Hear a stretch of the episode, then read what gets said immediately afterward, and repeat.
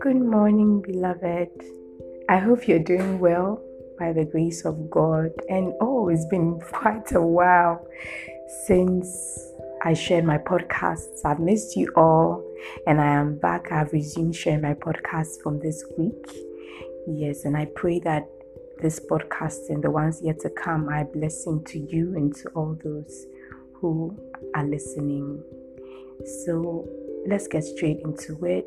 Today's podcast or today's message is titled The Secret Place. And I got this inspiration from a sermon my pastor preached on Sunday on spiritual growth. However, this particular thing just kept kept um, resonating with my spirit and I, I wanted to share with you. So the scripture is from Psalm 91 verse 1. And the NIV version says, He who dwells in the shelter of the Most High will rest in the shadow of the Almighty. And the King James Version says, That he that dwelleth in the secret place of the Most High shall abide under the shadow of the Almighty. Amen. As Christians, we must yearn to dwell in the secret place of God daily. Most people think that it is all right to just pray for five minutes in the morning, pray over our food, and when we are going to bed at night. This is because they are content with just the idea of prayer and aim at just satisfying their conscience that at least they have prayed. So, for some, when they are asked the question, Did you do your quiet time today? they answer confidently saying yes, when all they have done is to satisfy conscience, but have not exactly spent quality time with God.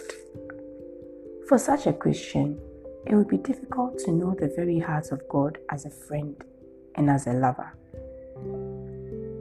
A website named becomingchristians.com says that a secret place could also mean a place that is difficult to find. It is something not known to most people. The place is so hidden that it takes a lot of effort, energy, and sacrifice for one to find it. It is a place of refuge a place where we know the very heart of God. It is a place where we sit with Him, wait on Him, and speak in truth and vulnerability. It is an intentional time set aside, focused on God alone. The short prayers we say at the beginning of the day, during mealtime, and before we sleep are great, but we must be intentional about setting time aside to meet with God and spend quality time with Him. That will build our intimacy with Him and keep our minds on Him. For His word says in Isaiah chapter 26, verse 3, that you will keep in perfect peace whose mind is stayed on you because he trusts in you. So go to the secret place and abide every day, and you are guaranteed rest. Here, rest is not a maybe thing, it is a guarantee.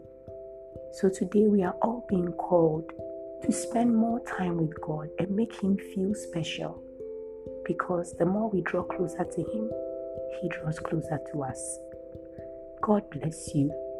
I wish you a very blessed and beautiful day and a blessed and beautiful week. Take care. Bye.